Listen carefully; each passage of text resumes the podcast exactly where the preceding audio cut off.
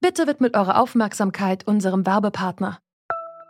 Die Suche nach geeigneten Mitarbeitenden kann viel Zeit in Anspruch nehmen, muss sie aber nicht unbedingt, denn man kann sich helfen lassen.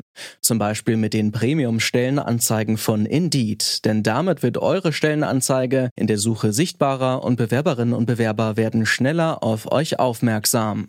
Indeed schenkt euch jetzt fünfundsiebzig Euro Startguthaben für eure Premium-Stellenanzeigen. Klickt dazu auf den Link in den Shownotes. Es gelten die A G B.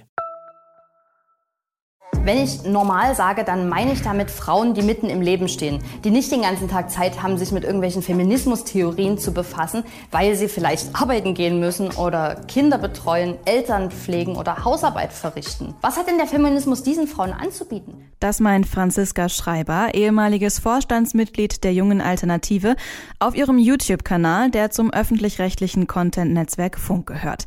Ist was dran an diesem Vorwurf? Geht Feminismus heute an der Lebensrealität von Nicht-Akademikerinnen vorbei? Ist es ein Elitenthema, mit dem sich nur in den Hörsälen an der Uni auseinandergesetzt wird? Oder lassen sich feministische Haltungen nicht doch in allen Gesellschaftsschichten finden? Wir fragen uns heute, kann jeder und jede Feminismus? Heute ist der achtundzwanzigster Januar zweitausendzwanzig und ihr hört Zurück zum Thema. Ich bin Anja Bolle. Hallo. Zurück zum Thema.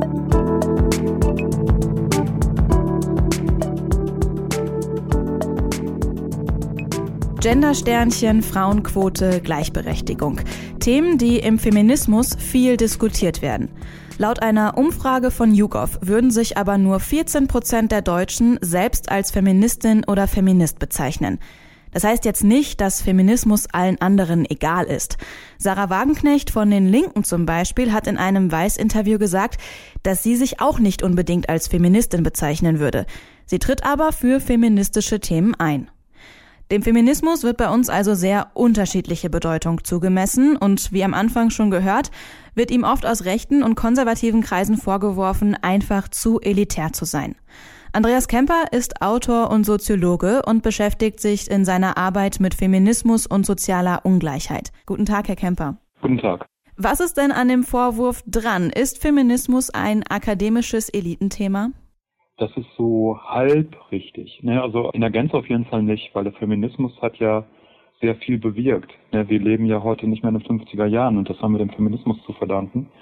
Das heißt, heute haben sich Frauen sehr viel mehr Rechte erkämpft. Und das ist natürlich auch bis in alle Gesellschaftsschichten durchgedrungen. So gesehen ist Feminismus tatsächlich etwas, was alle, alle gesellschaftlichen Schichten erreicht hat. Wieso wird der Feminismus in der Öffentlichkeit denn dann als so elitär wahrgenommen?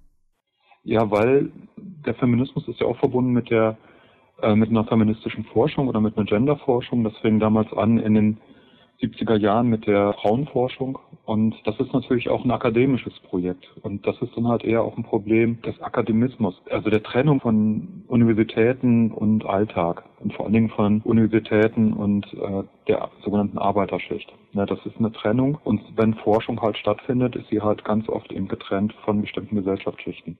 In der Feminismuskritik habe ich dann auch öfter schon äh, gelesen, so wieso sollte sich die Supermarktkassiererin für die Frauenquote in Börsenunternehmen interessieren? Sie hat doch wahrscheinlich ganz andere Probleme. Ist das dann ein so eine Sache, die die Feminismusforschung dann ähm, vernachlässigt, solche sozialen Fragen? Das denke ich nicht. Also es gibt ja eben auch Fragen halt zu Kassiererinnen. Das gibt es ja. In der Gewerkschaft gibt es halt auch Feminismus. Bestimmte Fragen werden allerdings dann in den Vordergrund gestellt. Und da ist die Frage, wer stellt die in den Vordergrund? Und das kann dann auch kritisiert werden. Also wenn halt bestimmte Fragen dann immer wieder diskutiert werden über die Quote bei DAX-Führungsunternehmen, ja, dann ist es natürlich ein Problem. So, aber es gibt in allen gesellschaftlichen Bereichen Feministinnen, die dafür kämpfen, dass es eine Gleichberechtigung gibt. Auffallend ist ja auch, dass vor allem konservative Stimmen den Feminismus als abgehobenen Wahnsinn kritisieren. Ist das Bild vom elitären Feminismus ein Instrument der politischen Rechten? Ja, denke ich schon, weil immer schon es ein Problem damit gab, dass Frauen an die Uni gegangen sind. Also das heißt, schon im neunzehnten Jahrhundert gab es ganz viele Kräfte, die gesagt haben, Frauen können gar nicht studieren. Und seither gibt es Kämpfe an Universitäten gegen Frauen und explizit dann nochmal gegen Feministinnen. Das haben wir schon seit Frauen an die Hochschulen drängen. Und das wird jetzt halt auch genutzt. Es wird dann gesagt, hier, das ist alles Genderquatsch, Genderwahn und so weiter. Das richtet sich dann ganz verstärkt halt gegen den Feminismus. Das meint aber letztlich auch generell die Sozialwissenschaften, die Geisteswissenschaften, die als Laborfächer dargestellt werden. Und da sind Frauen ja stärker auch vertreten als in den Naturwissenschaften. Was müsste sich denn Ihrer Meinung nach vielleicht ändern, dass der Feminismus in der Öffentlichkeit nicht mehr als so ein elitäres Thema wahrgenommen wird? Ja, da müsste man ganz generell, denke ich, dafür sorgen, dass nicht nur Akademikerkinder studieren, es studieren auch Arbeiterkinder, aber dass das geöffnet wird. Wir haben in Deutschland eine sehr starke Selektion bezogen auf Arbeiterkindern und das wird dabei mit PISA immer wieder festgestellt, das bessert sich auch kaum und das führt dann halt zu dieser Trennung. Das führt dann dazu, dass halt bestimmte akademische Fragen oder auch bestimmte Fragen, wo der Feminismus sehr weit vorne ist, wo er halt sehr viel schon weiter ist in der Sprache und so weiter, dass das halt im akademischen Bereich stattgefunden hat und das dauert dann in Deutschland sehr lange, bis es halt dann auch in anderen Schichten ankommt. Aber das hat dann sehr stark eben zu tun mit äh, Klassenfragen, ne? Mit der Frage, warum ist es in Deutschland so, dass Arbeiterkinder hier sehr viel seltener studieren als zum Beispiel in Finnland oder in Kanada. Wenn das halt gelöst würde, ne, dann wäre das halt auch wie in Kanada, wo Gleichberechtigungsfragen und auch feministische Fragen sehr viel breiter diskutiert werden. Denn das hat dann was zu tun mit äh, Klassenfragen. Also es muss gemeinsam passieren. Es müssen alle Diskriminierungsformen müssen gleichzeitig diskutiert werden. Das sagt Andreas Kemper aus soziologischer Sicht. Und wie sieht der Feminismus aus für Menschen, die aus einem nicht-akademischen Haushalt kommen? Darüber habe ich mit der Journalistin Brigitte Theißel gesprochen. Sie bezeichnet sich selbst als Arbeiterinnenkind und schreibt für das feministische Magazin Anschläge. Hallo, Frau Theißel. Hallo. Sie sind selbst in einem nicht-akademischen Elternhaus aufgewachsen. Kommt Ihnen das feministische Milieu manchmal elitär vor? Ähm, passiert doch immer wieder. Ähm, es ist schon so, dass Feminismus oft in einem sehr akademischen Milieu passiert und dass ich da auch manchmal selbst noch Fremdheitsgefühle habe, indem ich nicht in einem bürgerlichen Haushalt ähm, aufgewachsen bin.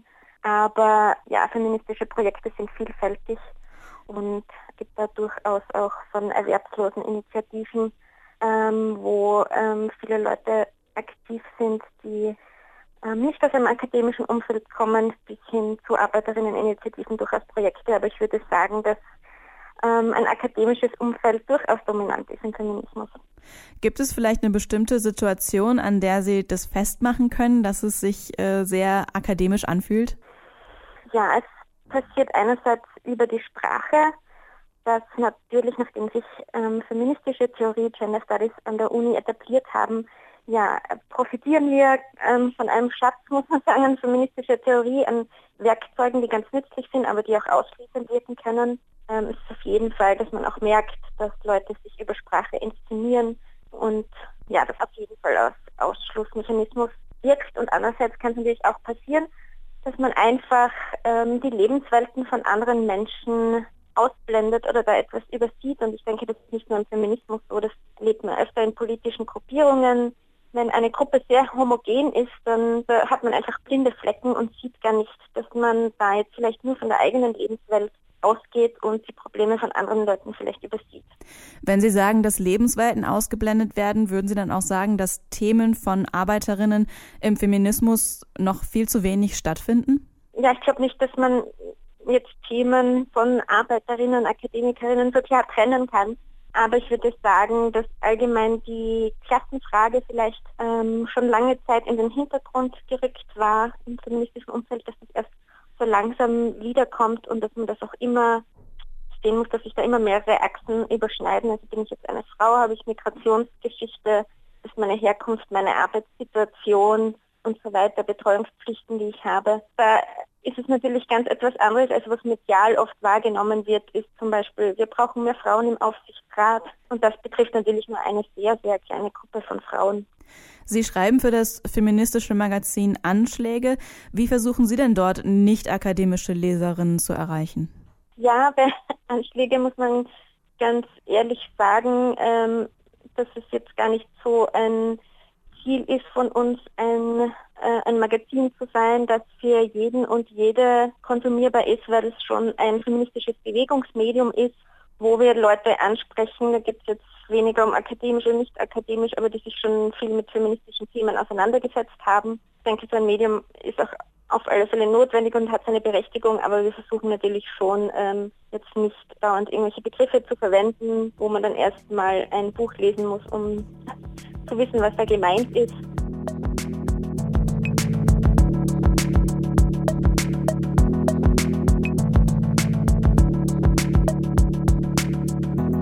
Um die Frage vom Anfang zu beantworten, ja, jeder und jede kann Feminismus. Es ist kein Elitenthema, sagt der Soziologe Andreas Kemper. Es wirkt nur so, weil im Zusammenhang mit Feminismus auch viel über die Genderforschung an Universitäten gesprochen wird. Und Sprache ist im Feminismus auch ein wichtiges Thema, sagt die Journalistin Brigitte Theißel. Wie wir nämlich über Feminismus sprechen, ist entscheidend, ob es nach Elitenthema klingt oder eben nicht. Das war Zurück zum Thema vom achtundzwanzigsten Januar zweitausendzwanzig. Heute mit der Frage, ob Feminismus zu elitär ist. Alle Folgen könnt ihr nachhören auf detektor punkt f m und abonnieren könnt ihr den Podcast natürlich überall da, wo es Podcasts gibt. Ich bin Anja Bolle, schön, dass ihr zugehört habt. Bis zum nächsten Mal. Tschüss! Zurück zum Thema vom Podcast Radio Detektor F M.